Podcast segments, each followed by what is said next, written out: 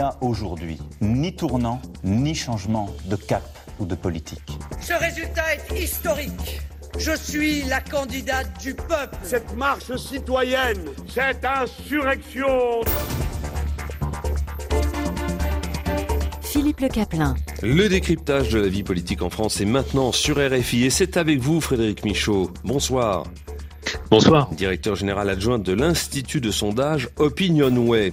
Alors, qui d'Éric Ciotti, Aurélien Pradier ou Bruno Retailleau prendra la tête des Républicains? À cette question, un début de réponse ce soir, puisque les 90 militants LR viennent de voter. Le résultat a été annoncé voilà quelques minutes. Pierrick Bonneau, vous êtes au siège de LR à Paris. Quels sont les résultats? Il y aura donc un, second tour le week-end prochain. C'était l'enjeu de la soirée. Eric Ciotti, le chouchou des militants, allait-il être élu dès le premier tour? Eh bien non, le député des Alpes-Maritimes recueille 42% des voix. Il affrontera Bruno Retailleau qui obtient 34% des suffrages.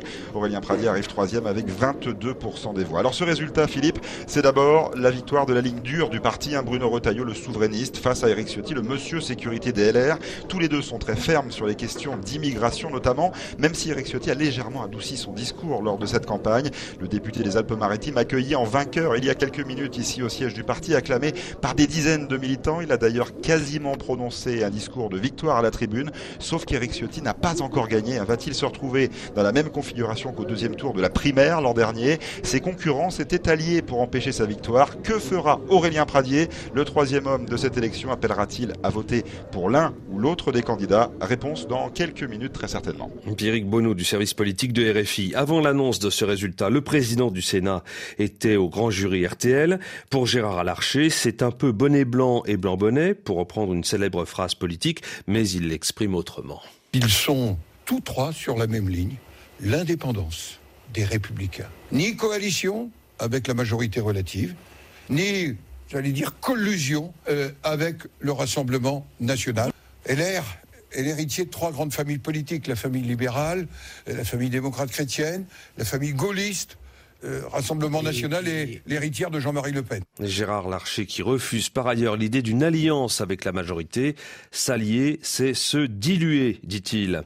Frédéric Michaud d'Opinionway, chacun des prétendants se prévaut d'une dynamique euh, porteuse. Euh, on a trois nuances de droite, mais finalement, Pierre Bonneau le disait, les uns et les autres quand même ont durci le ton sur les questions d'immigration notamment des lignes soient relativement proches dans le cadre d'une primaire au sein d'un même parti. Hein. Ce n'est pas une élection ouverte comme euh, l'élection présidentielle. On, voit quand même quelques nuances. La ligne de Éric Ciotti est plutôt une ligne droitière, identitaire, restaurer l'autorité, restaurer l'identité, restaurer aussi euh, la liberté, à travers notamment une baisse massive des impôts qu'il a, qu'il proposé.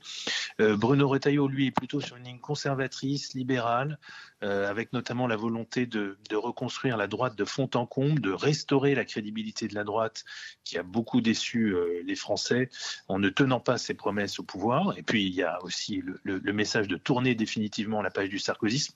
Je mets un peu à part la ligne d'Aurélien Pradier, qui est une ligne à la fois un peu plus sociale, avec la volonté aussi d'ouvrir les, les sujets de prédilection de LR c'est-à-dire par exemple de traiter des questions d'environnement, d'éducation, et puis cette volonté d'un renouvellement euh, générationnel.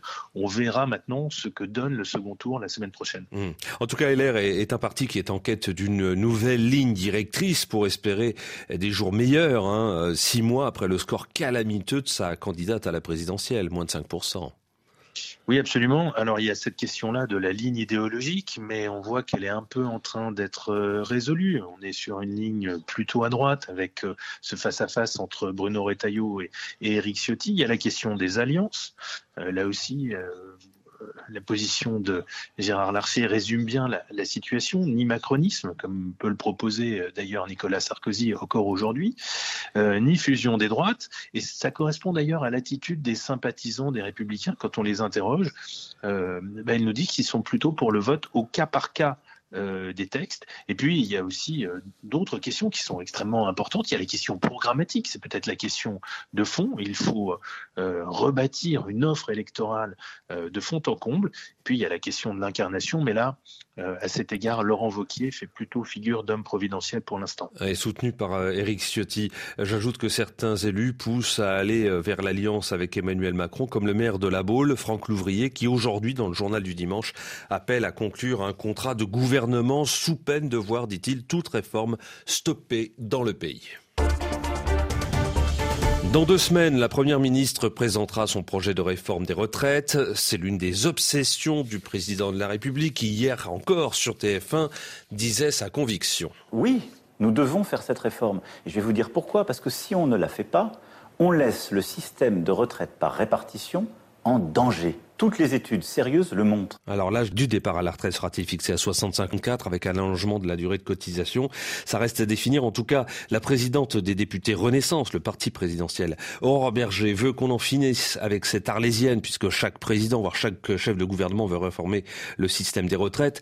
La réforme, bien sûr, dit-elle, mais dans la justice sociale. 65 ans, oui, pour en finir, j'allais dire presque définitivement, avec un peu cette arlésienne sur la réforme des retraites, mais ça ne fonctionne que si on a des droits nouveaux. Ça ne fonctionne que si c'est plus de justice sociale, c'est-à-dire la question des carrières longues, la question de la pénibilité, la question des femmes, dont on sait qu'elles ont, encore une fois, des carrières qui sont souvent euh, entrecoupées, la question aussi du minimum de retraite pour ceux qui ont travaillé tout au long de leur vie, qui doivent avoir plus, évidemment, qu'ils n'ont aujourd'hui. Aurore Berger, ce midi sur France 3. Alors, qu'en pensent les Français Faisons un nouveau point? Vous auscultez l'opinion française avec votre institut de sondage OpinionWay, Frédéric Michaud. Il y a un rejet a priori de cette réforme qui est vue comme une beaucoup d'inquiétude. Pourquoi? Parce qu'elle est perçue à la fois comme une réforme inefficace pour sauver le système, et puis aussi comme une réforme euh, injuste parce qu'elle va pénaliser euh, certaines catégories de la Et puis surtout, dans le fond, les Français favorisent plutôt une réforme qui serait axée sur la durée de cotisation et pas une réforme fondée sur euh, le, repoussement de, l'âge de départ à la retraite, comme, la réforme dont on parle ici. Il faudra voir euh, les effets que suscite ce texte en termes de mobilisation sociale dans les mois qui viennent. On se souvient qu'en décembre 2019, la précédente réforme qui avait été stoppée par le Covid avait euh, suscité la paralysie de, la France. Cette réforme, elle, est différente, elle est moins globale. elle intervient dans un contexte économique qui est beaucoup plus tendu. Est-ce qu'elle rencontrera une opposition de la même ampleur? Prochaines semaines qui nous le diront. La, position de LR, justement, dont on vient de parler, sera très attendue hein, lors du vote au Parlement au, début de l'année prochaine sur cette question des retraites. Oui, parce que LR est un parti qui a toujours préservé euh, le système de retraite. Il y a eu plusieurs réformes qui ont été accomplies par les gouvernements euh, de droite. Euh, pour eux, c'est un signe de responsabilité, c'est un signe de, de, sérieux politique. Et LR se présente comme un parti de gouvernement mais il va devoir négocier avec Emmanuel Macron. Donc c'est en fait c'est toujours à double tranchant pour les républicains, parce que d'un côté ils veulent contribuer à l'intérêt général, et c'est d'ailleurs ce qui est attendu par leurs électeurs et par leurs adhérents, mais de l'autre côté ça implique pour eux d'offrir une victoire politique à Emmanuel Macron, qui a fait de cette réforme l'emblème de son second quinquennat. Autre chose, il fait froid actuellement en France. Le chauffage au gaz et à l'électricité coûte de plus en plus cher et il y a peut-être des pénuries à attendre avec des besoins de coupure. Le gouvernement a fait plusieurs annonces dans ce sens cette semaine, mais le chef de l'État se veut maintenant rassurant. Pas de panique, ça sert à rien et c'est pas vrai. Il y a un travail qui est fait, ce qui est légitime par le gouvernement pour préparer un cas extrême qui est en effet la nécessité de de couper l'électricité pendant quelques heures dans la journée si on venait à en manquer. Ça dépend de nous. Et donc, mon message, c'est responsabilité, mais en aucun cas panique. Quant au LR Gérard Larcher, dans l'opposition, il renvoie le chef de l'État à ses responsabilités. Attention à ne pas créer, j'allais dire, une atmosphère anxiogène dans ce pays. Se préparer, oui, créer de l'anxiété, il faut mieux éviter. Puis il faut se poser la question pourquoi on en est là quand même? Pourquoi on en est là alors qu'il y a dix ans, nous étions exportateurs nets d'électricité? C'est que depuis dix ans, nous avons vécu, euh, j'allais dire, une espèce de cacophonie énergétique dans notre pays. 2019, le président de la République annonce la fermeture de 14 réacteurs nucléaires. Que EDF et respecter la programmation pluriannuelle de l'énergie, on peut pas lui reprocher.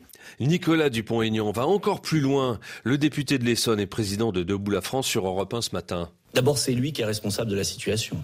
Il a fermé Fessenheim.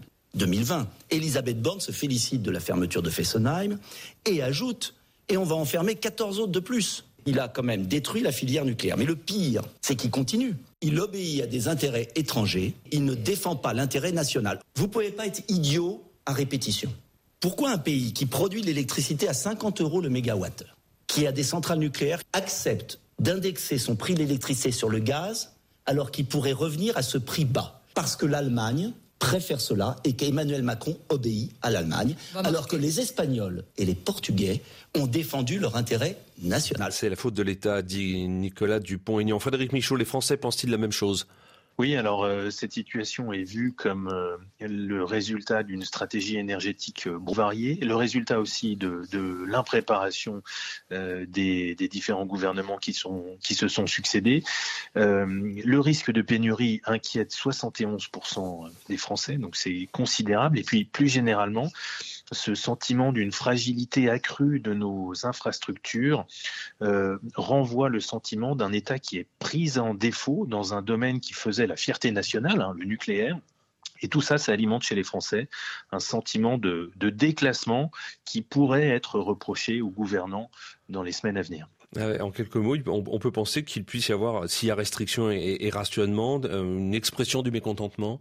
Oui, alors tout dépend de, ces coupures. Si elles sont euh, ponctuelles, elles seront sans doute acceptées au titre de la solidarité nation répétée. Et si elles engendrent des difficultés euh, quotidiennes, évidemment, ça pourrait susciter une forme de grogne sociale. On verra bien. Frédéric Michaud, merci en tout cas pour vos analyses et commentaires. Euh, directeur général adjoint de l'Institut de sondage Opinion Way dans Dimanche Politique.